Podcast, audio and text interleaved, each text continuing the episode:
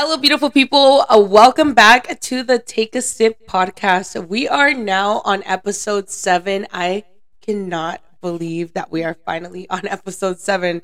We've been pre filming this series for you guys for a couple weeks now. So I'm so excited for you guys to see everything that we have in store for you guys. Uh, you can find us on YouTube, Spotify, and Apple Podcasts.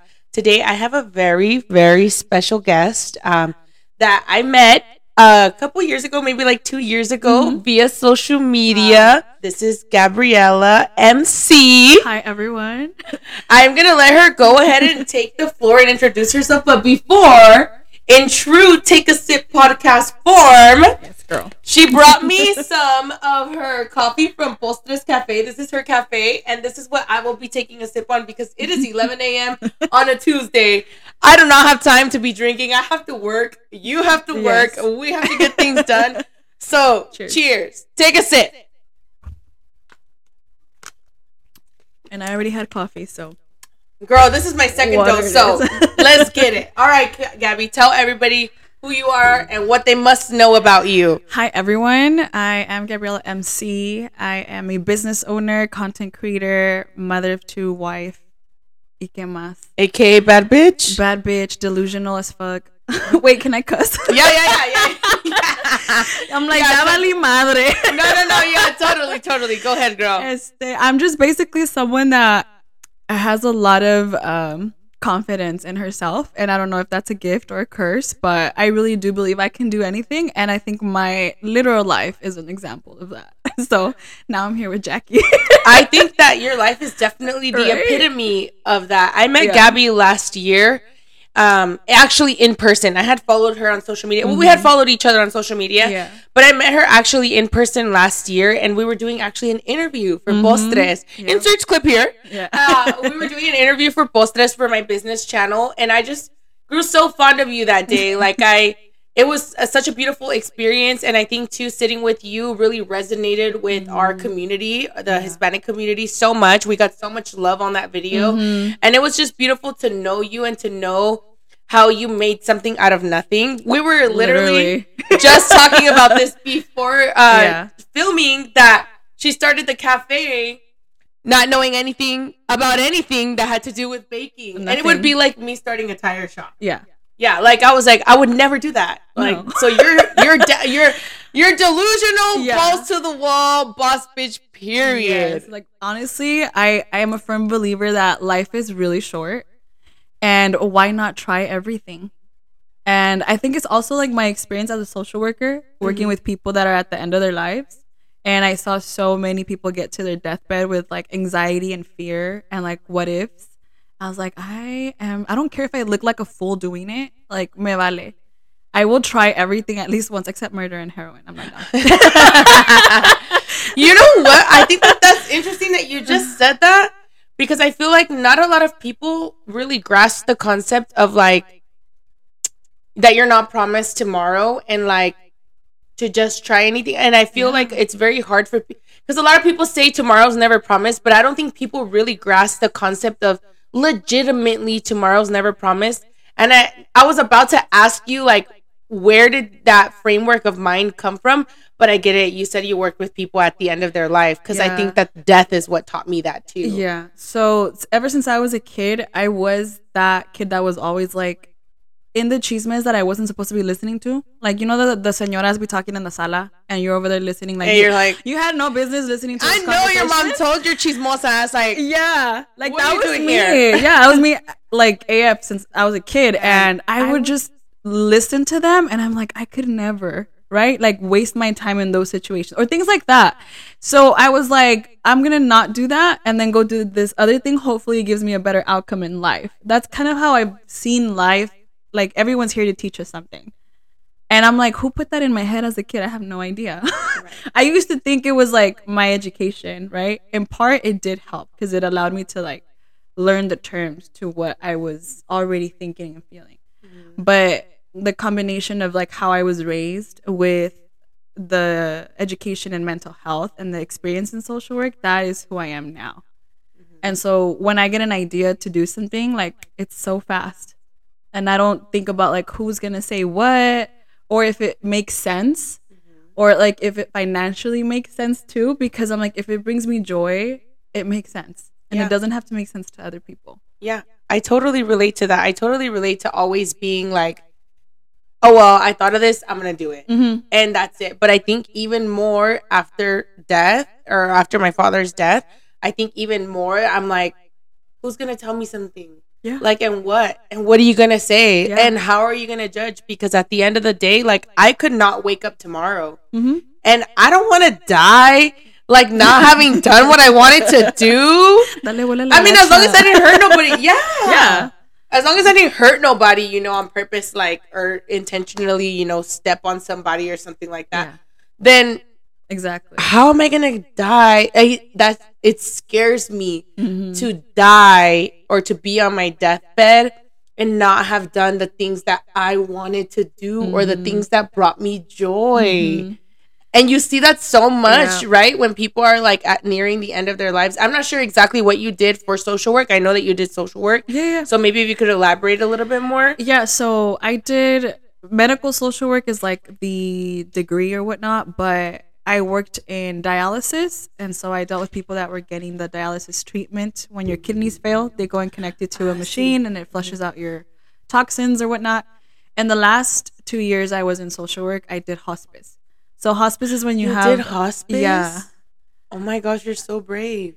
I know, right? Like Yeah. yo ni me la pensé, like You're like, yeah, I would do that. well, because my husband's a hospice nurse, and he's Your husband's a hospice. Mm-hmm. Oh my gosh.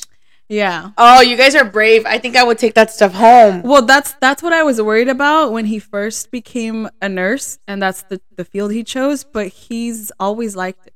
like the idea of being able to bring someone comfort in mm-hmm. their last days. So he like switched the framework, and it's worked for him.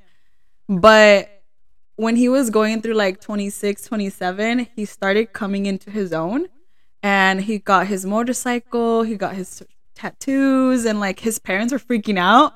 But to me, it made a lot of sense. Yeah, yeah, yeah, yeah, yeah. You're like, I get it. You know, I'm like, oh, that's power to you, right? And then when I started working in hospice, I was like, I get it now. yeah, like, yeah. I understand. Like, the por si que I was already delusional, right? And then it's like, that just reinforced it even more because I've seen people that show up with peace and with acceptance to their death, which is very rare. Like, most people Mm-hmm. are afraid. They don't want to talk about death, their families. So, as a social worker in hospice, if the person that was the patient, for example, if they were still conscious, I could talk to them and ask them, are like, are you ready and things like that, or like, is there anything that you want to do? Who do you want to talk to? Is there anyone you want to call? You know, Yeah. porque no les queda mucho tiempo. But a lot of the times they weren't conscious and they had already checked out, right, mentally. Right. And this is when dementia, Alzheimer's comes in Mhm. and so me tocaba to work with the families and it's like usually it's one uh, child and like there's a bunch of children entre más children I there's more conflict usually yeah. and so it's usually one or two people taking care of the patient and they're taking on all the emotional burden too because a lot of people focus on the patient but not the caregivers Right. and I tended to focus on them so that they could feel heard because I know it's about the patient but you're the one dealing with With losing somebody too. Yes. Right. Yeah. And then that's when I started to see like patterns of how people express grief and how it looks so different for everyone. So a lot of the time when the patient would pass away, I would come in and do like a family meeting and kind of set the tone for them like, hey, some people are very vocal about their their loss and their pain. Some people withdraw. They don't want to sh- they don't want to be seen in pain. So they'll grieve quietly while other people are going to do it very loudly or in an anger type of, you know, approach. So I just told everyone like keep that in mind as you're going through your own grief process. And ya como que it would help them be less um like judgmental of each other. Right. Yeah.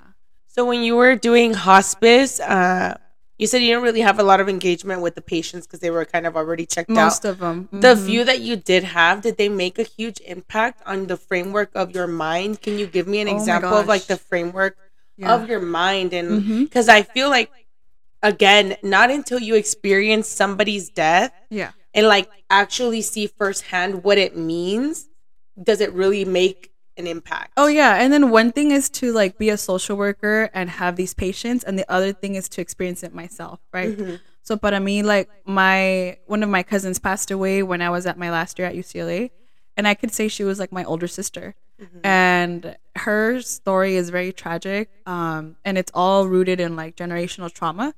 But she was 34 when she Oh my away. gosh, she was my age. I got chills. Yeah, she was 34 and she had had kidney failure since she was 21. So she was on dialysis. And then she got kidney transplant. And then the kidney transplant failed. So she had to get back on dialysis. And at the end, um, I had the blessing of having Thanksgiving with her one last time and a couple of days after she passed away. And like the death cause was a high potassium. So potassium is very dangerous for people with dialysis Mhm, treatment. Um, but what's crazy about my experience with my cousin that made it full circle for me is that remember I worked in dialysis as a, like my first job after social work uh, school was in a dialysis clinic, but the one that I did my internship, that's where she used to go and get her treatment, and I didn't know that until literally like my last month there. The doctor that was in charge of like my supervision was her primary care physician. No way. Yeah. So I was like, oh my gosh, like I'm supposed to be in this field. And it was wild. But I also didn't process her her loss. For me it was like she was on vacation and I was gonna see her. And like, That's what you mentally told yourself? Yeah. Mhm. Cause she was she was the life of the party. She was that person. Mhm. She literally like couldn't walk because she had like an amputated toe or something. But ella andaba con su palo like in the middle of the dance floor. Just living. living, you know? And I was like, why? Like, why her out of. I'm just kidding. Not no diss to the rest of my family. like, I wish it was actually la. Imagine. Won't say any names. but yeah, it was like her her her loss was a big one porque se sintió. Like Sí. family parties have never been the same, and it's been like 12 years. Yeah.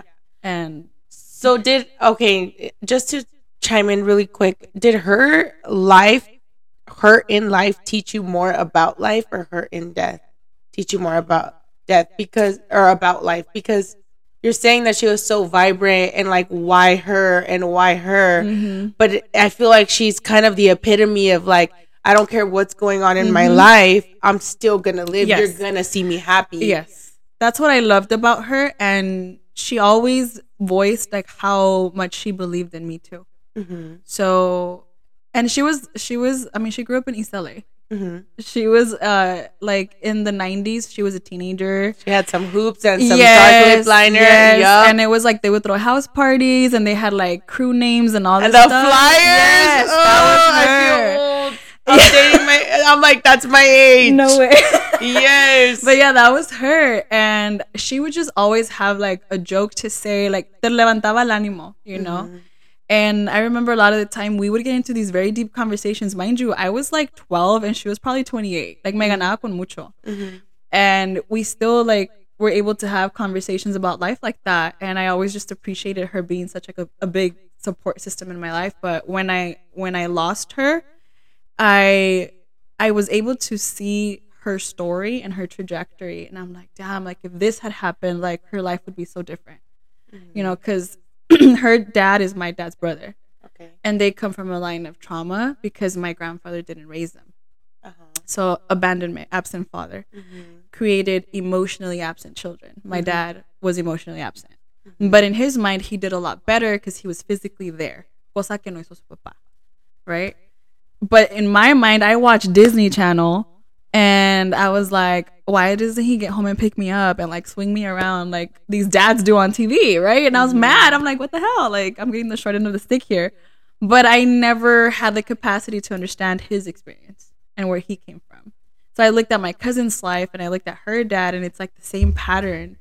And she was just seeking to be loved. And at the end of the day, she ended up in a really abusive relationship that basically got her killed. Yeah. Yeah. Oh no. So it's it's very sad to see like how it all happened. And now that I'm, you know, 30 myself, like I'm getting close to how old she was. I'm like, damn, like if people really understood how life works, we would all be suffering much less. I think that if we took more responsibility for ourselves to say, okay, I was raised this way, but Mhm.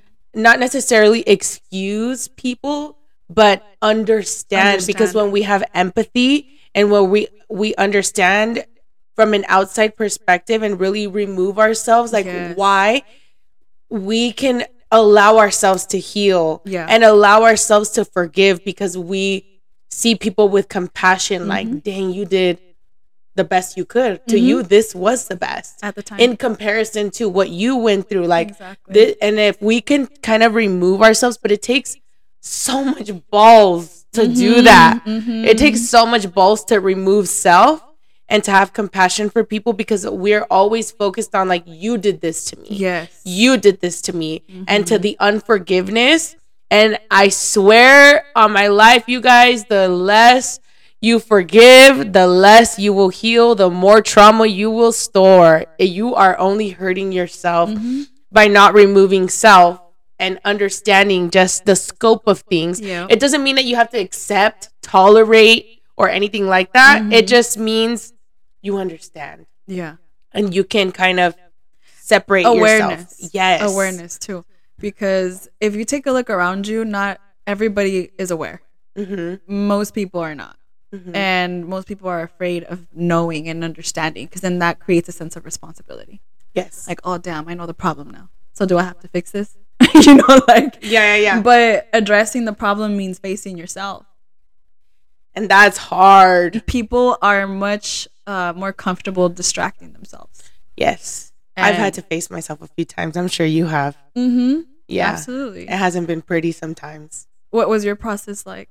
Um, I think when I went to therapy, I had to do a lot of facing myself in terms of like how I reacted to situations and how how can I explain this to you? I had to like it was hard for me because I had to look at myself and where my faults were Mm-hmm. and like forgive myself for my fault and the contribution I had to certain situations because of my fault, because of the way my hyper independence was, because of my lack of forgiveness was like all of these things that I was like, oh no, I'm perfect. You know, like I don't do anything wrong. I Yep. like I'm, you know, like and it was rough. It was hard for me to It humbled you real fast. it humbled me so fast, so fast. But then I also got the opportunity in doing that to kind of do this exercise. I don't know if it's an exercise. Maybe you know more about it than me or how Mm-hmm. to um, word it. But I did something where I did a lot of talking to my inner child, like my Mm-hmm. me as a little girl. Oh, my eyes got watery.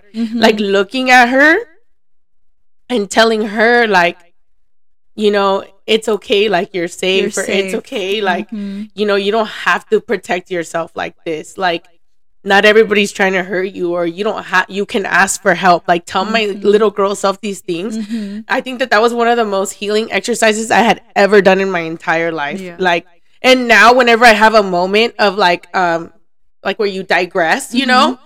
I'm like, oh, I need to, I need to, I need to make sure that she feels okay. Yes. Yeah, it's Yeah. crazy. Yeah. It's crazy. But a lot of it, the healing came after when I started to face myself as a little girl and be Mhm. like, you're And good. it's so crazy how a lot of people are like, well, how do we process trauma? Right? Because I mentioned the the patients that had like dementia and how dementia ends up being your body storing the trauma that you lived through and it not being able to process it. So it causes inflammation in your body, it causes inflammation in your bones, eventually it goes to your brain and then you check out.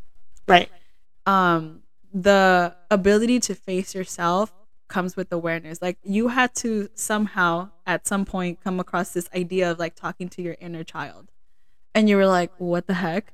Like, how does one even do that? You know, but you have the opportunity to do it and you face yourself, but some people won't do it. hmm And some people are not ready for it. And I don't think people understand what it like, what it really means and the value of it. No. And I think part of accepting um, your awareness too is understanding that the person you might love the most, for example, our parents, siblings, it might not happen for them in this lifetime. Mhm. right? Entonces that becomes like, what you want to tell them because you're like, oh my gosh, life is so much better after you do this, and like you could be so happy and you wouldn't suffer as much, but it's not their time, Mhm. and so that becomes really hard for you. It's like, oh, like how do I still support you without getting like too involved in your journey and knowing Yeah. like where to draw that boundary? Because everybody has a different point of self awareness. Mm-hmm. Yeah. Yeah, once you understand that everybody out in society is operating at a different level of consciousness Mhm. and that their timing is different and their life purpose is different, like you will stop taking everything personal. Yes. Like it's so liberating. yes. I Yeah. really don't take much personal. I No. really don't. And I really try to like observe them as what they Mhm. are. Yes, of course it'll affect me for a second or two or a day or two and I have my moment because I'm human. But then I'm like, mm, there's some things that you have going on that are not in my control yeah. or whatever. And that applies to anybody.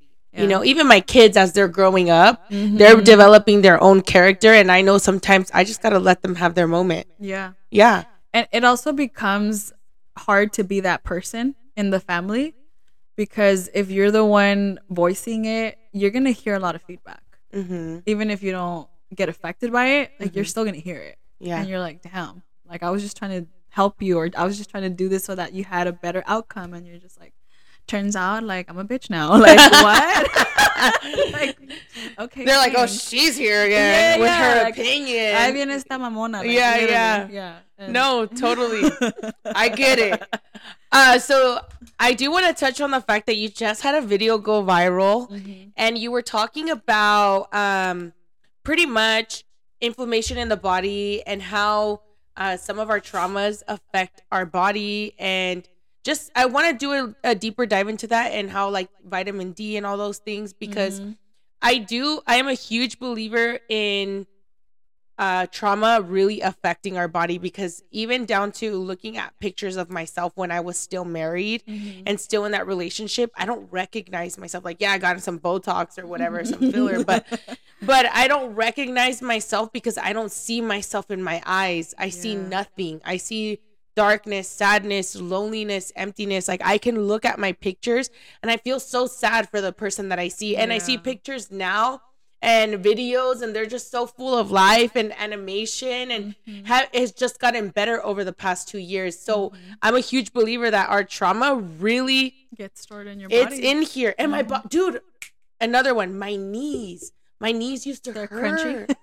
yes, my knees used to hurt at the gym when I would squat heavy, like the joints right here and in my Mhm. lower back, they used to hurt really bad. I don't have any more pain and I don't take fish oil. I don't take anything. Yeah. So I, a lot of the things that I noticed, so because I was in medical social work, right? I had the unique experience of looking at people's health charts. Yeah. And their social background. And I'm the only one that was looking at both. Doctors usually ask social workers for like the family dynamic if they're going to get Mhm. surgery or whatever, like who's going to help the patient recover, right? Right. That's the only reason why they would look into family history. Right. Social workers look into family history to identify childhood traumas, to identify like, okay, so you live with your husband, how's your relationship? Is it someone that like supports you or is it someone you're afraid of? You know, like these dynamics really affect a patient's mental health. Right. And so if we identify like anxiety, symptoms of depression, um, we refer them to clinical psychology or a licensed clinical social worker. right. And so, in reviewing these charts over six years that I was in social work, I started noticing a pattern between childhood trauma and their diagnosis of Alzheimer's dementia. Mhm. And I was like, I have a feeling that people who have a messed up childhood or um, they had to work really young and they didn't get to live a childhood or they had an abusive marriage and things like that, they end up getting dementia because their mind is just so full of the pain that it rather leave them than stay here all the way to the end.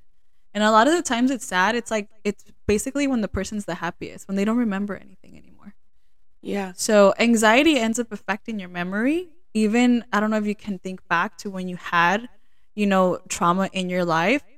You forget a lot of things. You do. There's some people that forget complete eras Mhm. of their of their lives, and then we're calling it ADHD, right? Like, oh, it's because I'm so distracted. But I'm like, it's because you're in your mind trying to escape your Mhm. reality because you didn't have another sense of safety. And so I started seeing this pattern, and it became so easy for me to tell where there was generational trauma. Because you know how there's that belief that uh, wealth lasts three generations Right. y luego se pierde? Right. It's the same thing with generational trauma. It happens in threes. Mhm. If you take a look at anybody in your life, and you you can either tell either they're the narcissistic parent, that like starts the messed up cycle, Mhm. or they're the emotionally absent person, Mhm. or they're the anxiety depression kid grandchild of that person. Like And what comes after that? Please tell me it's happy because Whoa. I think I'm like I'm like I'm counting. I'm like okay, got the narcissist, got that one. I'm like Yeah. okay, I know my mom suffered with anxiety depression. I hope mine is happy next because so girl. yes so usually you have one person so it's it's like i explained in another video like in order for you to have a horror movie it has to have these certain elements and there's always like some ugly ass house in the woods that for whatever reason the family's there the parents don't want to leave and then the kids start seeing some shit Yes. and then some dumb bitch falls and she gets I saw that. I saw that video. I saw that video. So yeah. these things have to be in place You're like all horror movies are the same. Yes, Yeah. they are. so just like the, those are the same, generational trauma is always the same. Mhm. It's a narcissistic person, Mhm. and then it's an emotionally absent, schizophrenic, bipolar. Like they end up getting these things because they're coping with a narcissistic person that's unable to see how they impact others, because that's the literal diagnosis. And then you have the grandkids that are mm-hmm. usually either coping with drugs or anxiety, depression, medication, like because they're just trying to deal with, right? Right. there is always going to be one person in that family system that's the observer and that's gonna speak out and break the cycle. Right. So these things have to happen in order for that one person to wake up and for the healing to occur. I'm like, you're welcome, family. Mm-hmm. But those people are usually the black sheep. ¿Te identificas? I'm like, yeah, I'm like, yeah, same. hey, High five. hi. yeah. So th- and if you look at all of humanity, it's literally the same thing, and Yeah. that's that's how we evolve as humans because there's that one person in the in the group, but that's why it feels so slow. Like, why do people don't get it? But because most people are not supposed to. Yeah. They're- Because they're, not all the changers or the. no, and I had a like an instinctive feeling like I don't think we're all supposed to wake up at the same time because that would be chaos. Yeah. Like imagine we all understood. It, no. No, it's Like- too much. Yeah, yeah, yeah. No, you're yeah, right. Like you're right. energetically, it wouldn't work. And as I've like evolved in my own spiritual journey, it makes a lot of sense. And again, we just have to hear people's responses to what we say. But if at the end of the day we know in our hearts that we're following our higher path, like who cares? Okay, speaking on spirituality a little bit, uh, I'm not sure if you're Christian or not, or you're. I was raised Catholic, Catholic. but I'm spiritual in the sense that like God is everywhere. He's you. God is within you. I believe that. Okay. Yeah. Okay, so in the spiritual sense, because you know how they say that we carry like generational curses. So we're talking about generational trauma, generational curses. Do you believe that uh, spirituality has like something to do with breaking that trauma, breaking those cycles, and at some point it does end? Mm-hmm. Okay. Absolutely. I think this is how humans are supposed to evolve. Mhm. Um, that's why only certain people in the family have that like knowledge. yeah. You know, it's not for everyone. Yeah. It really isn't because some people have don't understand that it's like a gift or it's uh, your life purpose Yeah. to be in that in that headspace. And one of the things I learned too about when people pass away is that whatever lesson they were supposed to learn here on earth, if they didn't, they learn it when they cross and then Yeah. when they transition. And so they're truly happy on the other side. Yeah. And they just join the rest of your ancestors and become your spirit team. And now they're literally there to make your life easier here on earth while you're still here. And so that kind of gave me a sense of relief. Low key, that makes me excited to die. Like, not to be No, morbid, yeah. but it makes me so excited Yeah. to because I already feel so much peace and happiness on its own. Like, Mhm. even with life happening, that I can just imagine it with it being undisturbed. Like, what? Yeah. Like, take me there. yeah Yeah. and i mean of course it like it depends on on how open you are to that right because i i was raised catholic so it was very like organized like I was too. this is where god is at you have to go here every sunday like stuff like that so i was like uh I It was very ritualistic. yeah and i Mhm. was operating outside of that like i'm like god is in everyone and the conversations i have with people at the cafe for example i'm like there's god there's god energy in there Yeah. And I'm like, I don't think that because it's not in a temple, I'm not gonna get credit for it. Like, Yeah. girl, no. It's like, yeah, it's how much of a relationship you have or whatever your spiritual path you're on and Mhm. however much of a relationship you had. I just thought that it was an interesting correlation between having like dealing with generational trauma and like what's passed down in your bloodline and also generational curses. And I also Mm-hmm. feel like it's up to us to kind of break those cycles and it's all part of it. Like it's all linked up together. And usually those people are very artistic and creative. yeah. And those are the people that create films that like touch an entire generation. You know what I mean? Like, Yeah, yeah, yeah. It's all like purposeful. It's beautiful. Yeah. Actually. It's it's it's terrible, but it's beautiful. It's a beautiful, crazy, beautiful mess. It's a it's a courageous path to take. yeah. because most people are like, oh, if I had known like how lonely it was gonna be right before they get to like the flow No, stage. no, no, I know. It came out because you know I'm stupid like that. Like I don't take myself too seriously. The hook was good. But, like, But it was the content. Yes, It was the content. Yeah. Yeah. So what do you think about the content that resonated? I think the fact that I talked about how much pain I was in when I was 23. Mm-hmm. Like you're not supposed to be in this much pain at 20 years old. Um I had just had my daughter, so it was my second child. And for whatever reason, I didn't keep taking the prenatals. I think it has to do with that too. But I was dealing with postpartum depression. Your hormones were a mess. They were, and then I was trying to carry her, and she weighed like I don't know, eight pounds or something, like not grande. And my elbows were hurting, my wrists, my hips, my knees. Like you know how you said your knees were hurting. I'm like, there's something wrong. Like, why am I feeling this? And so I would go to the doctor. They would run labs. Oh, everything's fine. Like you're just going through depression. You're gonna be okay, whatever. And my mentor, shout out to her, she was like, Mija, it sounds like you have your vitamin D low. Go get it checked. Which is crazy because they're not going to check it. It's for whatever reason, it's a separate blood exam. Like it's not included in your yearly labs. And I was like, hmm. So then I started doing research, and vitamin D comes from the sun, Yes. right? So before the pandemic hit, I already foresaw a big hike in um, mental health issues Right. because vitamin D dis- deficiency is linked to anxiety. It's linked to bone pain, hair loss, Mm-hmm. stress, and it's because you're not giving your body enough sun. Mm-hmm. When on earth are you if you're like a typical American living in the west side that has a job from 9 to 5, you're always in an office. If you're driving to work, you're inside a car. If you go to the gym, you're inside another building. Mm-hmm. Like when are you seeing the the sunlight? You I, know? th- I think that most people don't even know how much of an impact the sun has. Like Mm-hmm. it, it literally is a life force. It is. And we're told to stay out of it. For Yeah. what? Colorism? Yeah. Oh, te vas a out of it. poner muy prieta. Girl, I don't even wear sunscreen, so don't even try me. You know, like the the culture too. It doesn't Yeah. help. Stay Mhm. out of the sun because you're gonna get dark. And the fuck, Dude, you will, I eat my breakfast outside. I eat my lunch outside. Yeah. I let the sun kiss my skin at any chance I can get Mhm. because I feel it makes me feel alive. literally to does. put it in like short terms and i don't know that I, I had anxiety. I don't know that i ever suffered necessarily from depression maybe postpartum but like in terms of the past two years and post my relationship Mhm. i started to have and post death also an appreciation for like being outside. And i kid you not i got like an overdose of sun while i was in lake arrowhead because i was outside for the a retreat i just went on. And that overdose of sun filled me with so much emotion mm-hmm. like so much love and joy and like all i just felt like like so alive. And that was for a few hours of sun every day. Mm-hmm. the sun makes such a huge difference. People are like oh i'm sad. Close the blinds. They want to close the blinds and you're making it worse. Yes, exactly. yes. That's why like sadness in film, it's associated with darkness and like slow music with like low vibrato and all that. It's all connected, like energetically.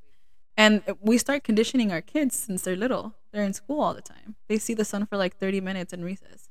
If Yeah. they got sun, not my kids you know? uh-uh girl my kids are not allowed to be inside the house when they get home Yeah. they go right good. outside no tablet no phone no playstation go outside And you're doing amazing.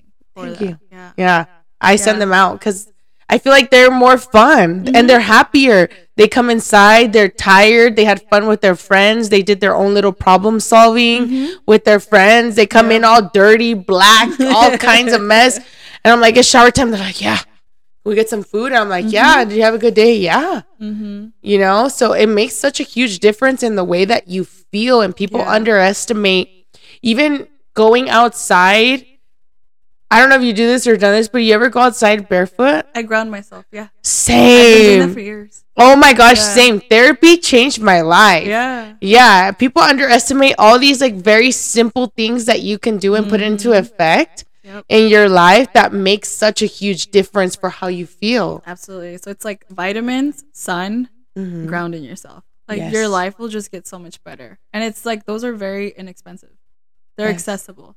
Except like for whatever reason we lose our sense of like being a child and we just stay inside. We don't want to you know, we don't want to get dirty, whatever. Like we lose that and then we wonder why we're depressed and anxious and we hate our lives and then we call it like a quarter life crisis or something. You know, just like it's just literally your brain's not done developing until you're 25. So whatever you did, We just talked about Really? this. Yeah, we were talking about this this morning. yeah, Yeah. So, like give yourself grace. Like you literally did not know what you were doing. Yeah. And by that time, I had two kids already, and I was like six years deep into my marriage. Yeah. Like, We literally just had a conversation about being 25 and her frontal lobe. Sophia's 24. You guys, Sophia's behind the camera. And we were just, I've been on her butt about doing certain things and like just working on herself. She's like, listen, I'm going to turn 25. My frontal lobe is going to be developed. So give me some time. I have four months. I was like, okay, you have four months, girl. yeah. I'm tired. I, I've, I've been working with someone, uh, like coaching them, and they just turned 25 on Sunday. And literally the day before, they were like, oh my gosh, I'm free. And I was like, what are you talking about? They're like, I get it. Like, I understand it, blah, blah, blah. And I'm like, your brain really said 25. Yeah, it said, here I am. Okay, Sophia, we have hope. We have Yeah. hope. We're Yeah. almost there. We're almost at the finish Yeah. line. Why I'm like, if people just knew like how we evolve spiritually, energetically, and biologically, like we wouldn't be freaking out so much. Yeah. We'd, everybody takes a chill pill. Like, relax. Do you- be okay? Do you feel like that gives you more insight on yourself and your own personal developing develop I'm sorry, development, being that you know these frameworks and these like timelines? Mm-hmm. So where are you at? Like give us an example. So we just talked about Sophia's age range and like the frontal lobe and all that. Where are you at? I just turned 30. So Ooh, I love 30, girl. it just gets better, let me tell you. yeah, I'm so excited to be in my 30s, but I just went through my like spiritual awakening. It was from about 27. Tell me that shit does not put you on your ass. Yes, Yeah, I it got dragged. Life had hands and it beat my ass. But it was like, okay, you want to be a millionaire? You want to be this big bad bitch? Like, step it up. I'm like, okay. I'm so tired. it was ghetto, but it was worth it. Um, I learned like I really faced myself. I was like, damn, because I started postres. I opened the doors like right after turning 27. I was like, no mames, like con razón. Like, Yeah. it was it was crazy. Like I'm going on three years in June, and it's not the same business anymore. Yeah. The, the same people are not with me. I'm not the same person. I'm just like, but I'm Major so happy. evolution. Yeah. I'm so happy. And like, I also allowed myself to get help from people. Mm-hmm. Because forever the hyper independence, right? I don't know how to ask for help. I can do this. I can prove it to you. And I'm like, why?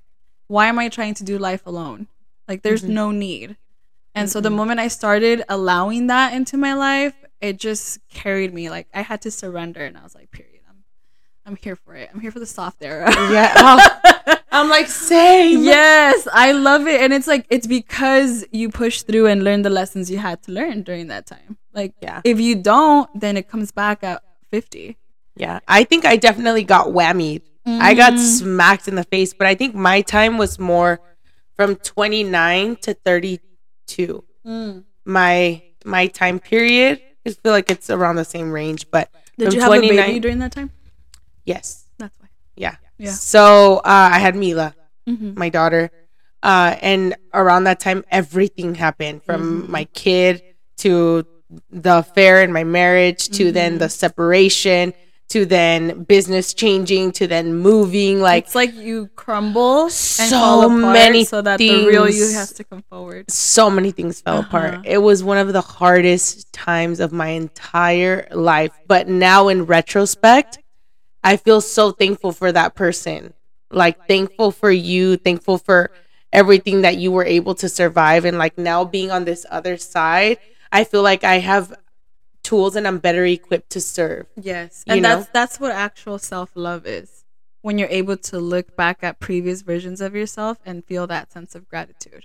Yeah. Because each version of you had to do her thing in order for this version of Jackie to be here. Yeah. I feel terrible for her though. I'm like, girl, you was like nobody knew Yeah. that you were in that car punching the steering wheel. You were in that closet screaming into the pillow, crying, Mm-hmm. begging for answers, and it was like no matter what I begged for, what I reached for, it was like nothing, nothing. Like you just have to go through this, Yeah. You have to get through it. and it was hard. Do you believe that you became the person? So, let's say prior to this transformation, you used to be this type of person and you liked that version of yourself. And then for whatever reason, she got lost during your transition. Yes, Mm-hmm. yeah. You came back to her?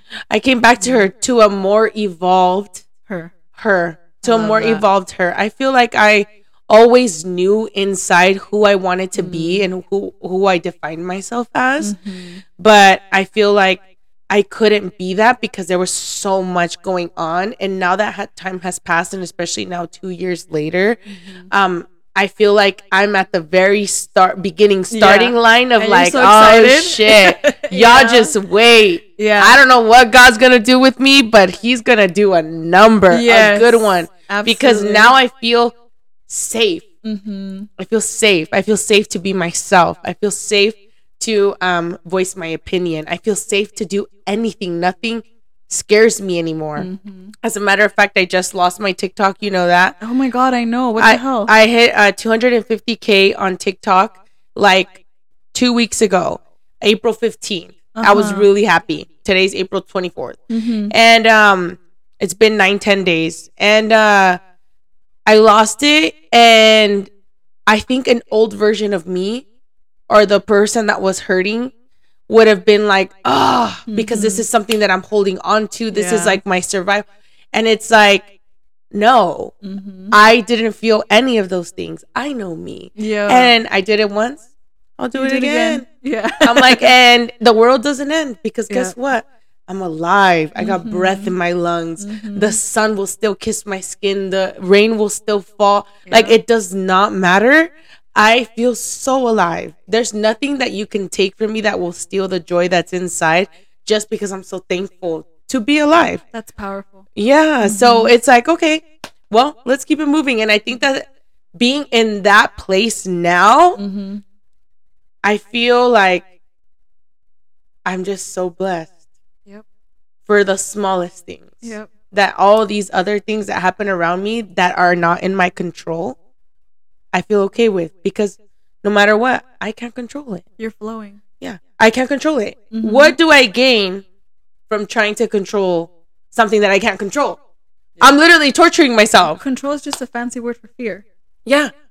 Yeah. Mm-hmm. and you can't do any like you i i feel like so many of us drown in that because that was that was me confession too obviously Yeah. that was me um but i feel like a lot of us drown in like wanting to control the outcome of everything and when we don't get that it's when we crumble because Yeah. we're like oh we were wanting it to be this way and if you just let it go and let it be whatever it is You know what's crazy though? Like we're socialized to think that we have control. yeah Like that's how they raise you. Like, oh, you can do this. It's your fault. You did this. da-da-da. Like there's there's such a like fine like fine balance between those two things. Like you are responsible for the decisions you make, Yeah. right? You are responsible for taking aligned action. But as far as the outcome, you can't control that. All you have to do is surrender to the universe, to God, to your higher power, that the best outcome for your life purpose is going to come. yeah And when you do that, like how fun is it for life to surprise you? Yeah.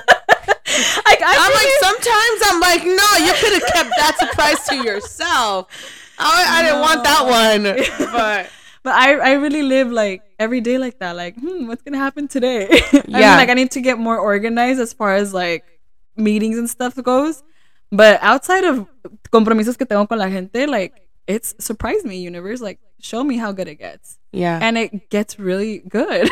it really does. Yeah. It really does. When you kind of just go with the flow and you kind of Mhm. just go with like whatever momentum is coming in and just Yeah. kind of live just thankful, yeah. it makes all the Because difference life in keeps the giving you more things to be grateful for, because that's the energy you're putting out. yeah, So it's like, okay, you like that? Let me give you more of that because that's what you're in. That's what you're thinking about. So it expands. Yeah, I and I think that that's one of my favorite compliments ever. Is like, oh, I love your vibe, or like you make me feel happy, or like, oh, I think that that's one of my favorite compliments because I'm like, damn, I worked so hard To be that. To get here, Mhm. like to feel that for myself, so for other people to feel it around It's also me. why you're not willing to compromise it. oh, dude, don't even get me started on not compromising. Yeah. Oh Lord, no. Yeah. There will be no compromising here, Nope. sister. Mm-mm. If it's not a hundred percent, fuck yeah, I'm excited about this. Don't do it. Yeah. If there's an ounce of like maybe mm, I'm not sure, don't do it. Yeah. It's- that's it. Yeah. Like there's no explanation. Like how are you gonna tell people like I just don't vibe with you? They're like, what the fuck? like I'm Sorry. sorry, but I literally cannot be around your low energy. Yeah. that's it. and I can feel that too. yeah, that's that's one of the gifts that comes with doing the work. Yeah. that you're so because I don't know if you know this, but like all of our senses, like even our the hairs on our arms, are there to tell us information about our environment. I didn't know that. yes, your hair. I'm like, tell me more. Educate Girl, me. yes! Educate like me. our hair picks up energy, and so you know how like the hairs on the back of your neck stand up Uh-huh. when you're in fear. That's not just the saying. nope. Oh. It's okay. collecting data. I'm for like, get a pen. no, it is. That's why you're not supposed to ignore like instinct or gut feelings because it's your body telling you. And a lot of the time, um, I know I've watched documentaries about serial killers and all this stuff, but it's like the the women that end up falling for these people. They had a gut feeling. They ignored it because they're socialized to help in anyone that's in, in, in need. You're absolutely And then right. they're like, remember, men are never going to ask a woman for help if they actually need help. So that's a red flag. And it's like, do not ignore your instincts. But we're so like, no, let me. We have Lord Savior's complex or whatever it's called. Yeah, vamos. Ah, I could change him. Bitch, no, you can't. No, I'm not trying to change nobody, Mm-mm. We can't change ourselves. girl. I'm not. I. I don't. I don't want.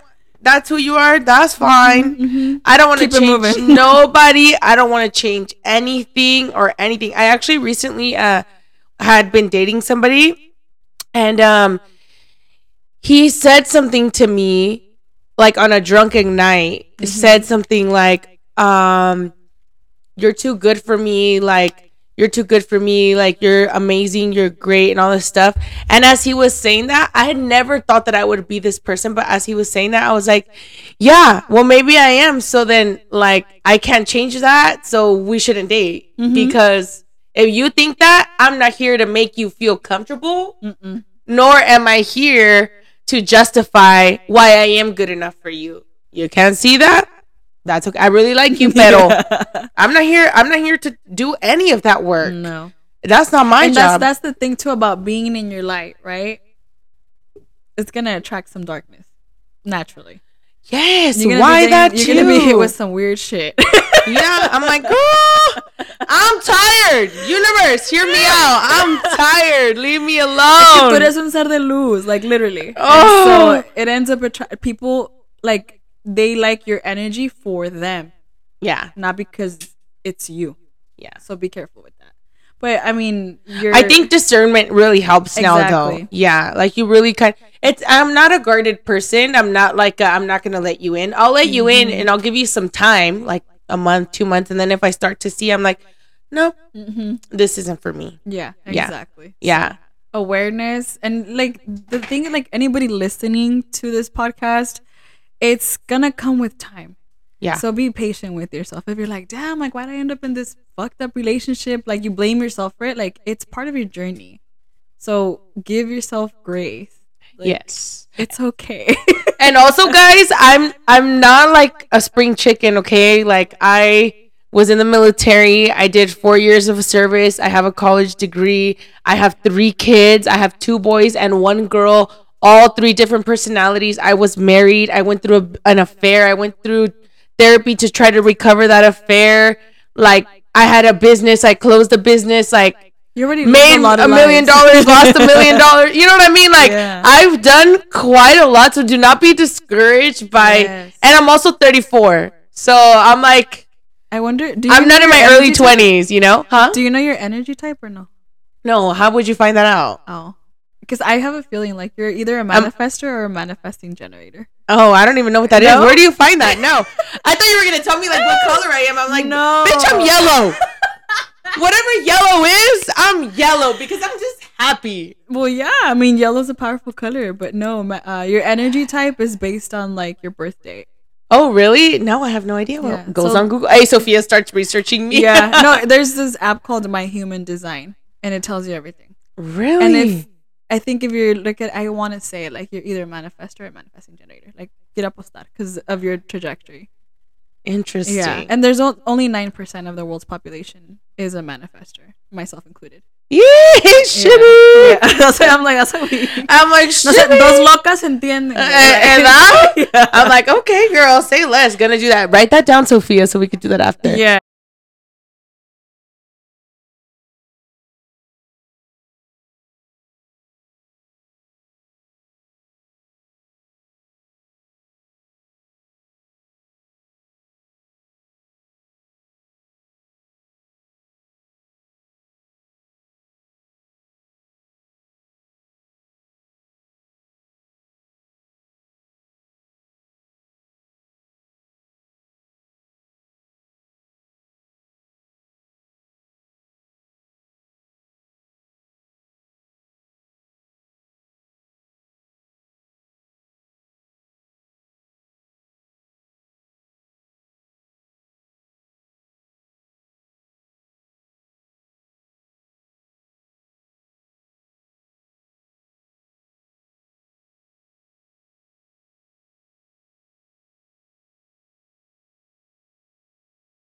Very interesting. Mhm. Um, okay, so then now touching on some of the things that you've gone through and some of Mhm. the things that you've overcome, um, as open as you want to be, Mhm. uh, you just released a book.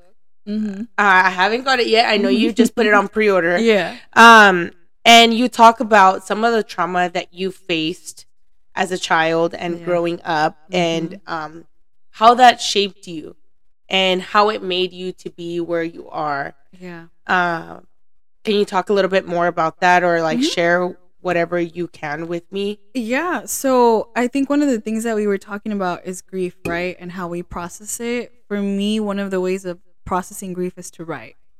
And I never set out to be an author like when I was little. Um, but I wa- I was always really good at writing. And I just read a lot desde bien chiquita. Entonces, when I wrote the first book, it was just about my college experience and what happened to me from 16 to 19 years old. Entonces, it's the first generation experience, the culture, like when you leave your house to go to school, when you come back and you try to connect and it's not the same anymore. It's all that stuff. Yeah, I remember that book. I remember So- we talked about that initially. Yeah. So that one ends when I tell my parents I'm pregnant and that I'm gonna get married. And shit hit the fan, of course, you know, like I got pregnant at 19. I wasn't married. And if there if you come from a traditional Mexican Catholic family, it's like you're supposed to wait till marriage to have sex. And then you get married through the church, and then you have a baby, and then you baptize the baby. Like there's all these things, right? Mm-hmm. Y pues yo salí con mi domingo siete, and I was like, yeah, no, that's not gonna work. So I didn't know if my parents were gonna go to my wedding or not. But that's where the first book ends. The first book starts the day of my wedding in Vegas. Yeah. Entonces, that in itself, I, I was hesitant because people were like, Are you gonna write a second book, Gabby? Are you gonna do it? And I was like, I think it's time. Because last year I did a lot of inner child heal- healing. And I know you talked about this process earlier. Mm-hmm. The reason why I felt it had to be last year was because my my daughter was five at the time. Mm-hmm. So again, self awareness. When it happened to me, I was seven. Okay. And if when I started healing, I started looking at my matrilineage. My mom's dad passed away when she was seven. And my grandma, her childhood best friend, passed away when she was seven. Oh my gosh. And so there's this generational trauma that happens for us at seven, Seven. for whatever reason. And my daughter turning five kind of made me anxious because if it's one thing, and, and this is also like trigger warning, right? um, sexual assault mm-hmm. in families. Mm-hmm. It's very common, and people are not going to talk about it. I And feel it's, like it's very common in our community. Yes, in the Latino community. Yeah. It's very common and they much rather keep the family together than advocate for the child mm-hmm. for whatever reason. And so I started doing inner child work by first like playing the guitar. That's I I was 7 when I learned how to play the guitar. It's so I stopped playing it when I started feeling distant from my family. When I started feeling the rejection cuz you know you're a kid everyone thinks you're cute. And then you hit a certain age and they're like, "Ay, estás bien gordita." Ajá. Cuando se caen los dientes también Yes. and you're just like like, you suddenly you, they I hate those pictures, Yes. by the way. When I was that age, I'm like, oh. Yeah, so you get objectified. Like, oh, you can't be wearing that porque los viejos te van a ver. They do that to you. Mm-hmm. And so when I started feeling that kind of vibe from the family, I, I just, the guitar thing stopped. Mm-hmm. And I mean, I wanted to pursue music, but como que se apagó. To lose. Mhm. And so for me, I started playing the guitar again last year, and that like started moving energy for me. And I was like, oh shit, here we go. Mm-hmm. And I had a very healing experience with a spiritual healer in Mexico, mm-hmm. del rancho de donde es mi mamá, like literally from over there. And we did guided meditation for inner child healing. And before we started, the first thing she said, she said, "Are you ready to forgive your mom?" Y yo, Yeesh. I, I think that ah. made my eyes water. Y dije, no manches. But I was like, I'm ready. I'm tired of having this in my heart. I need to let go and forgive. Cuando la gente no te pide disculpas and you have to find it in you to forgive them mm-hmm. before they even ask. Yeah. And a big part of me always felt like she wasn't going to understand in this lifetime how bad I needed that. And so in the meditation, I met my inner child and I asked for forgiveness. I mm-hmm. let her know she was going to be okay and that she was safe. And I did the same thing with my mother's inner child and my grandmother's. Mm-hmm. And for whatever reason, when I did that with my grandmother's inner child, is when I started sobbing Mm-hmm. and like really felt the release because our trauma comes from our grandmothers. Mm-hmm. And so I had that experience and I came back to the US and I met with my grandma. And I'm like, girl, I have to tell you something. Because for the longest, they were like, why don't you come around to family parties? Like, why do you always come late and you leave early? Like, why? Porque, porque eres mamona, basically, right? Mm-hmm, And I'm like, I need to explain to you like my life experience and how it's connected to you. I'm like, I don't know about your other 20 grandkids or your seven children, but this is how I've experienced being your granddaughter. Mm-hmm. And I told her everything that's that she knew mm-hmm. already about the sexual assault. And part of me was angry because I'm like, everybody knew and no one did anything. Mm-hmm.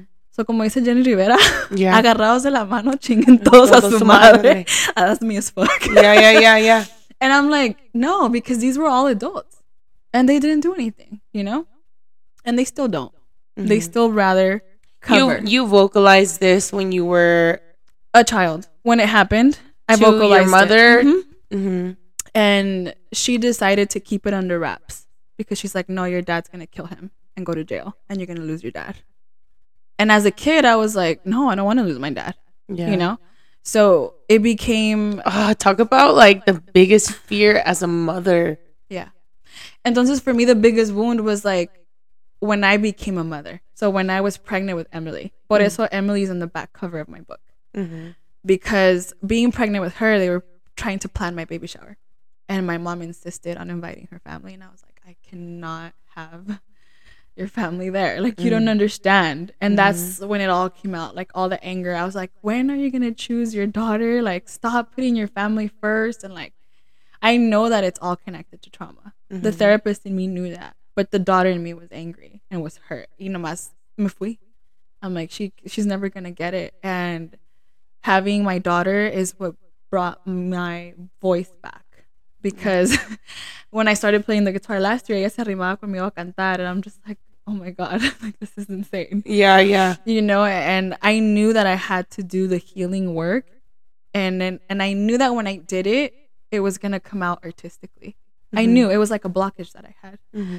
and i love music i love You do. You sing I so good. Yeah. i love singing pero i never felt comfortable in front of those people mm-hmm. and I even stopped doing it at family parties because my aunts would come up to me, mija, ¿por qué no cantas? No, es que yo ya me retiré de los escenarios, tía. Yo ya no. Yeah, yeah, Like, yeah. I would say that, you know? I'm no longer on MTV, girl. Yeah. like, I would just say that, but it was really a cover for like I can't. I, I don't feel safe around you guys to be myself like that, you know. And so for me, this book, writing it, it was important that I talk about it because so many women go through it. And it's again one it's of the terrifying. it's one of the biggest fears we have of something happening to our children and us feeling like we can't help them. Mhm. And that's when it got more fucked up for me. Because Mhm. when I had my daughter, ya tenía mi hijo, right? But when I had my daughter, I was like, oh my gosh, you touch my child, I will come for blood. yeah, And so it messed with me that it didn't happen that way for me, yeah, you know? And so part of that was forgiving, um, accepting, and then making myself feel safe because I wasn't going to come from anyone else. Mhm. And I wrote the book with the intention of helping another person going through that to understand how complex families really are. And the healing that's come for me, like from this experience, has been crazy because I have people messaging me and like, oh my gosh, I'm in chapter seven. I'm throwing hands. Like, Yeah. I'm gonna go. I heard about know? chapter seven. Yeah, they're like, what the hell? Like, how is this happening? Blah blah blah, and like they understand now, you know, porque in my family, like I'm the villain. Mm-hmm. I'm the one that came and split the family up, and I'm like, I split the family up. We're not gonna talk about the adult here Mhm. who's still, I'm so sorry. you know, and so I was like, una familia así, ¿para qué la quieres? I'm so sorry. Yeah. So I've found family outside of my bloodline. And that's what happens with a lot of us that are the observers and that are the black sheep. Mhm. We end up finding people that are energetically aligned with us and we create things that help other people heal. Entonces yo como que all of this process and even what I'm going to do musically, like I want to help people heal with me because that's how I heal with words and songs and because sometimes una canción gets you through the night in your Mhm. darkest moments, right? Like Yeah. it helps you get through it. And so Mhm. for me, like that's powerful. But in order for me to feel comfortable singing in front of people, I feel like I have to know them like in that way. Mm. Yeah, yeah, Like, yeah.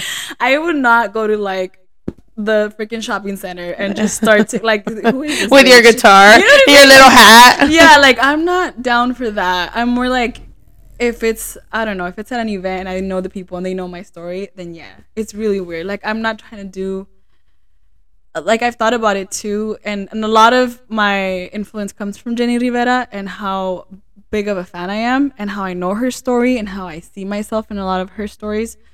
But she siento que ella sufrió mucho Mhm. and that when it came time for her to be happy también, like she self sabotaged and she didn't know how to be happy. But I'm like, it's, she's not to blame. Like her whole life was like that, and she just kind of reached for those moments, right when she had them.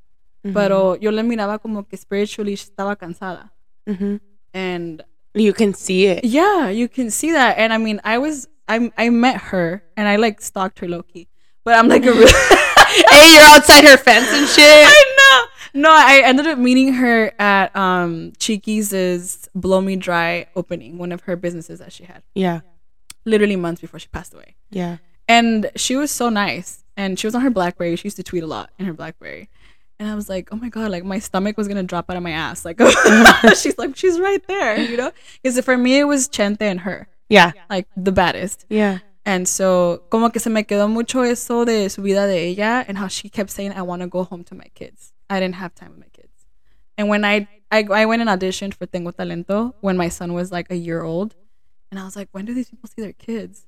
Like it hit me. Yeah. Because I was there the whole day and so was Ana Barbara and so was Don Cheto. And I was like, oh, hell no. Like, they don't have family time. Yeah. Or like it's a really hard balance or something. So, como que dije, no, esta vida no es para mí. Yeah, yeah, yeah. I was Nah, like, I'm good. no, and then también like the industry is not the friendliest with women, Yeah. and especially regional Mexican. I'm like, no, para que alguien me diga a mí lo que voy a decir, lo que no, dije, tan pendejos. Yo No, menos, menos. No, so dije, I'm just gonna go and be a girl boss and open businesses and help people. And now that it's come full circle, I'm like, it's because I went and did social work and I mm-hmm. did all this healing that I know exactly what people go through. And the songs that I write is about everything that's in between falling in love and breaking up. There's so much more, you know? Yeah. you were exactly where you were supposed to be when you needed to be to get you to this place to where music could be an outlet and Yes. also like a saving grace for some people to relate to. So Yeah. I feel like that's what we do the most is we try to Mhm. find people that we can relate to so that Mhm. we don't feel alone. Exactly. And that's Mhm. that's what vulnerability has done for me. It's created space for not only my healing but for more people. And music does that to you. Mm-hmm. And just like there's different steps in grief like anger, um como se dice? Resentment. resentment, denial, like all these Yeah. different emotions, right? Like the songs that I've been writing, it's like I'm going through the process Mhm. through the songs. Mhm. And I'm like, damn, that's so cool. Yeah. like in my mind, I'm like, that's crazy. But it makes a lot of sense because I'm like, who in their mind that's been an artist their whole life, like, how would they know the story of all these people? They wouldn't, right? And then, mm-hmm. like, unless you're a social worker and you know a bunch of people's life stories, you could write like that. right. And unless you're musically inclined, you're not going to pursue a career in music. Right. So como que yo en mi vida makes a lot of sense to me now. But I first had to go and start businesses so that I could support myself financially, so that I could be a musician and artist freely without anybody being like, no, you can't say that because the person with the money, the investor, doesn't want you to. Yeah. Now You are doing it out of like your creative outlet and a way to serve. Yeah, It's your way it's of another serving. form. hmm Mm-hmm. And so for me, I the book explains uh, one of the songs that I put out recently, and people are like, "What is the song called?" I'm like, "It doesn't have a name. I just wrote it." and they're like, "When are you dropping it on Shop a Shopify? What am I? On Uh, yeah. Spotify?" I was like, "You guys are for reals? I'm I'm literally just fucking around." And they're like, "No, we're dead ass." I'm like, "That's crazy." And so I'm working on that, but I'm like, the timing of it. Whenever it feels right, it's gonna come out like solito. No pressure. Yeah, because I also don't want like you know how well, when your videos go viral, then your your stats take a shit Mhm. and like your engagement. I'm like I don't like going viral for that reason because it messes with your community that you're Yeah. building because then it starts showing your stuff to other to other p- other communities. Yep. I know exactly what you're talking like, about.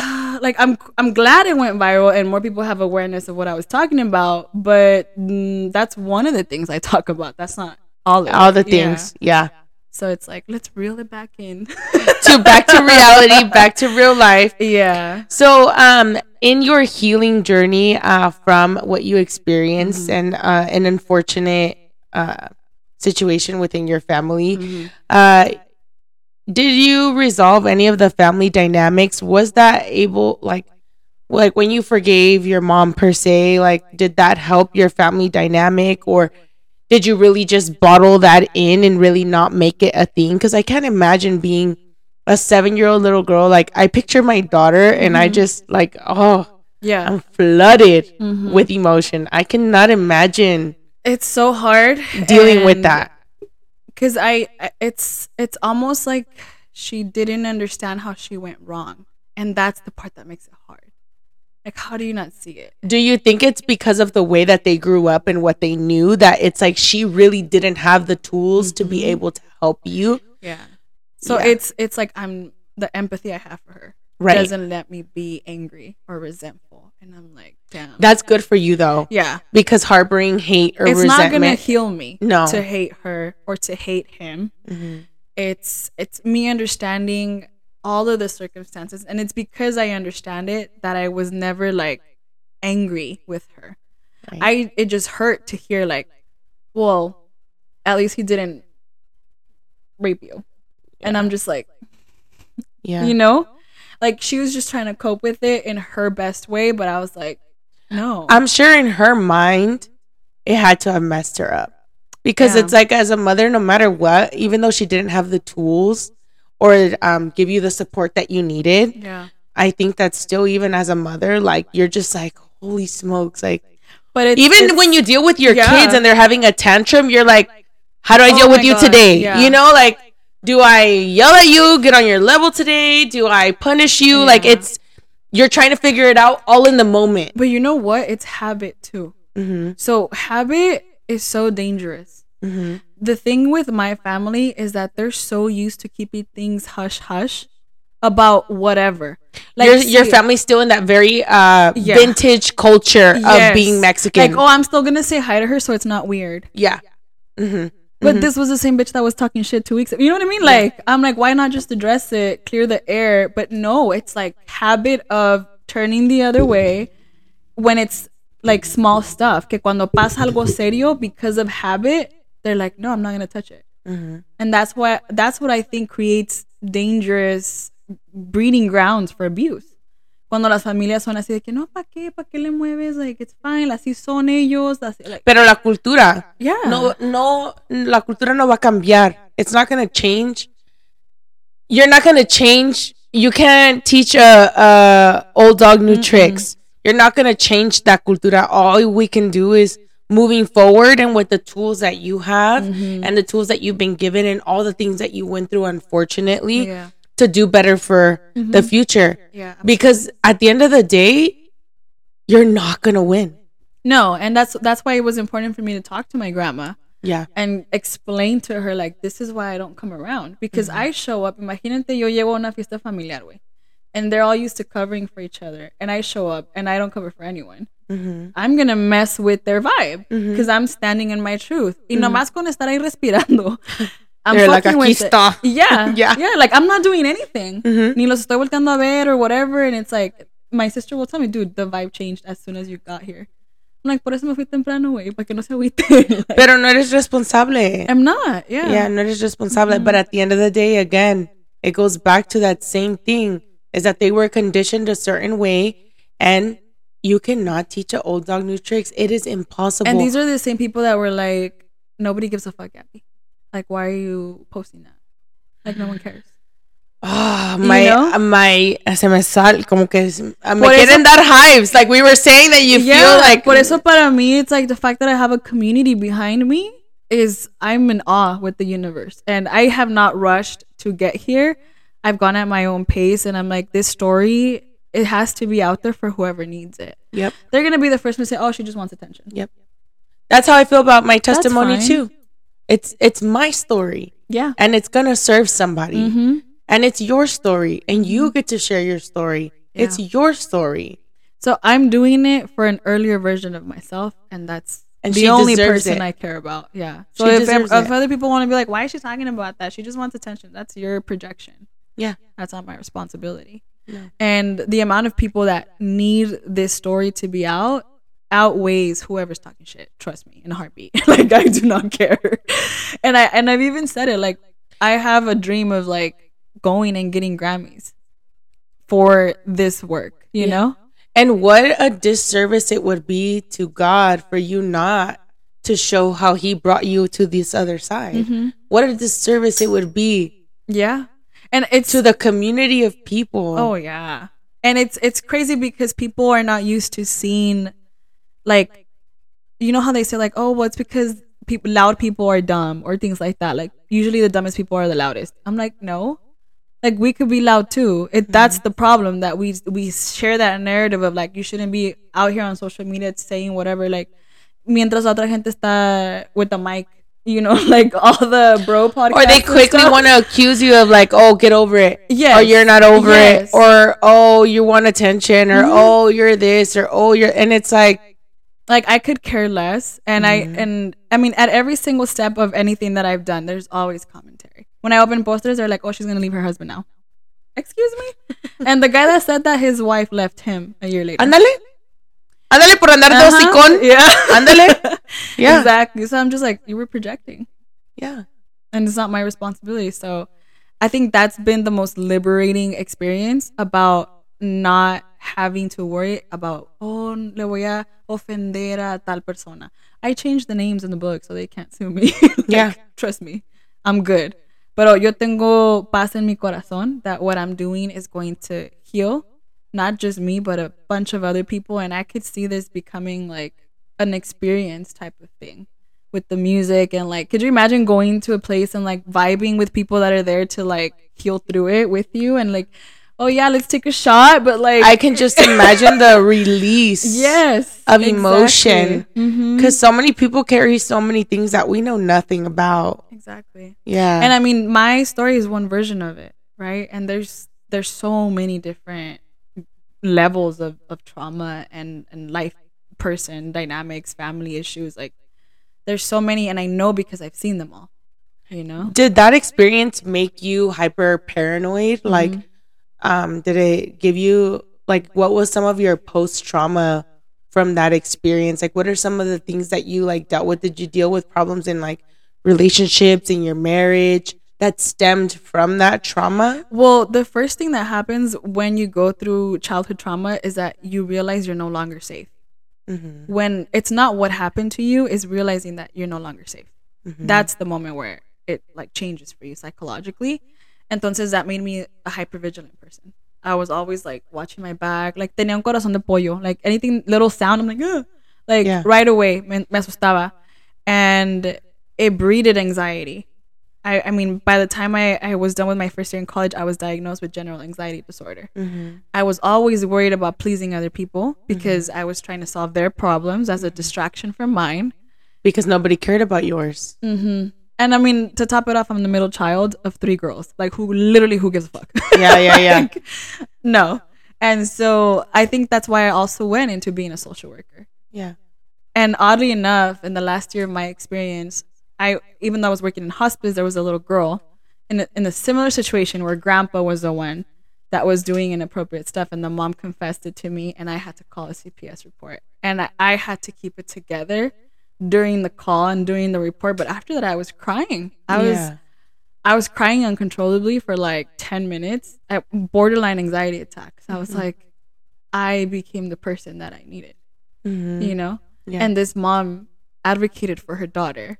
Yeah. And so that was like, wow. Yeah. like, I am exactly where I'm supposed to be at. I'm so know? proud of you. Thank I'm you. so proud of you for getting to this place because I know it's taken a lot of courage. I I never experienced that and I couldn't even fathom like I said I think about my daughter Yeah. and like how do you protect them? It's like you can't protect them 24/7. Mm-mm. But all you can do is promise that you'll be there for Yeah. anything, but even then it's like I don't want that. Mm-mm. And it's like we do our best to protect them, but there's hurt people out there walking mm-hmm. around with anger and, and pain and it's it's hard. Yeah. But I think too it's what's ironic is that my mom would always tell me like no que te toque. It's like that was always in her mind and I'm like did she call that in? Was I receptive to it because I was naturally the unseen child, you know? Like it makes me question a lot of things. Yeah. So then I'm like I'm I say the same thing to my kid like what do you do different now with your kid, you know? Like what do you I teach them about their bodies, but I'm not like terrorizing them with it. I'm like, you understand, like this is what this is called. Like I do it biologically, and then I tell them this is not okay. This is like they need to know what's not normal, Mhm. and they children can feel it. No, they know. They know. They know. Yeah. Yeah. Even when I shower my daughter and I tell her, oh, like, nobody's supposed to touch your private, you know, and she's like, well, you're showering me. And Mm-hmm. I'm like, okay, but I'm just going to shower you really fast. Do you want to do it? Mm-hmm. Like, it's up to you. She, and she gets it. But then also, too, like, it scares me for my sons, too, you know? Like, Oh yeah, especially because boys experience it too. And Yeah. they're- If we don't talk about it, ellos menos. Yeah. boys, and it's it's so much more like shameful for them to talk about it, and they grow up to become men. And I believe something like thirty percent of boys who have been assaulted go and become uh, someone that assaults. Mm. So it's Wow. it's it's crazy, and I mean, I was doing research lately for a program that I was gonna like. I started a whole other company, but it's crazy how it was all connected because it's a teen pregnancy prevention program that I was going to create and bring to Latinas and youth ages 12 to 18. But I did research on girls that have been sexually assaulted as children. There's a twofold on the likelihood of them being teen moms. So the risk is much greater for people who have experienced sexual assault to become young parents. wow. And even though there's overwhelming research, there's no teen prevention programs that focus on sexual assault education and prevention. I'm like, what the hell? Yeah. Like, no se le está prendiendo el foco a la gente, you know? And so I created the company to apply for these government grants. And my goal is to bring these programs to Latina youth everywhere. Because what I do at Postres with the Empresaria workshop Yeah. is education.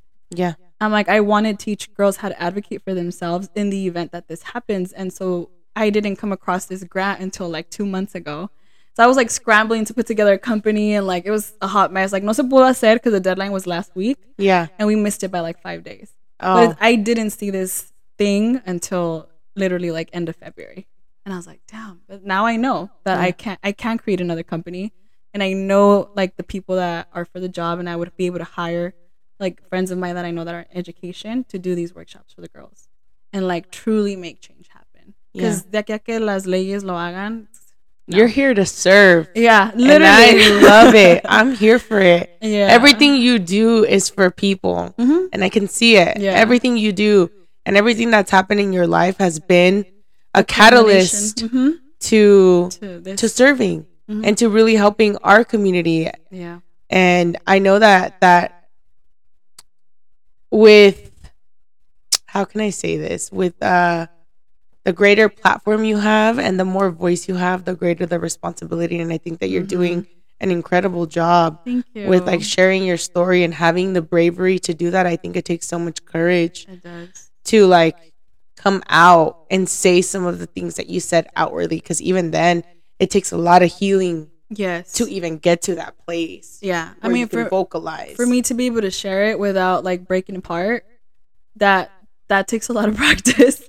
That takes a lot of healing and i mean mm-hmm. writing about it you know it was hard because i had to relive it. I had to relive all, all those moments and i'm like let me get through this so that we could all heal together. That's why when i signed the book i always put may we heal together? and i send it off. And it's like that's the message for everything that i do and i know i'm in the right path because of how good these things feel and how easy they unfold. Like there's no resistance. yeah And so the music thing, you know how I told you people are like vibing with it. I'm like, that's so crazy.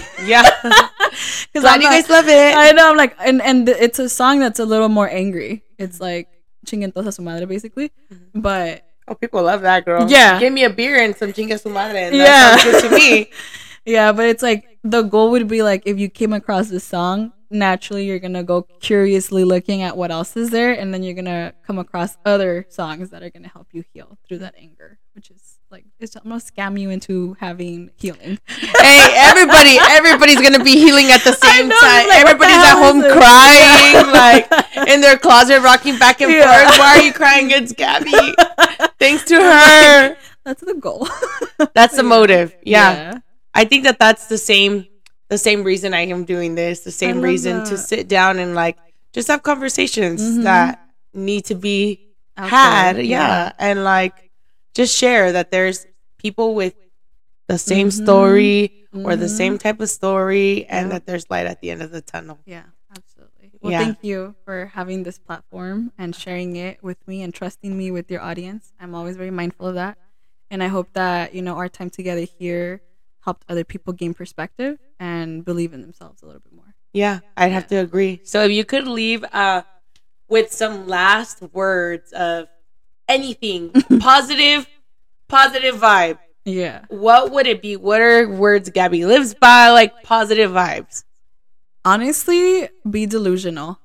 that is your face. is my I'm like, girl. I gotta talk to you about that because there's some people that should not be delusional. No. I know, I know some. 5150. Yeah. They're like, like somebody that fathered my children or something Mm. should not be So delusional. delusion for me means just having the audacity to believe in yourself, okay, right? That's that's different. okay, let's say that. Yeah. yeah, yeah, yeah. yeah. So if if I can literally do what I've done today and I have no common sense, girl, that's the one thing God didn't bless me with. Girl, same. I don't know what what I have no that? situational awareness, girl. we can't have it all. God said, Yeah. "Let me humble you down right here." Yeah. And so, honestly, like, what what is it gonna be? What is it gonna take for you to do and go after your wildest dreams? hmm Just lose, que pierdan la vergüenza. Yeah. Sé, sé sin, sin vergüenza, but in the best way possible.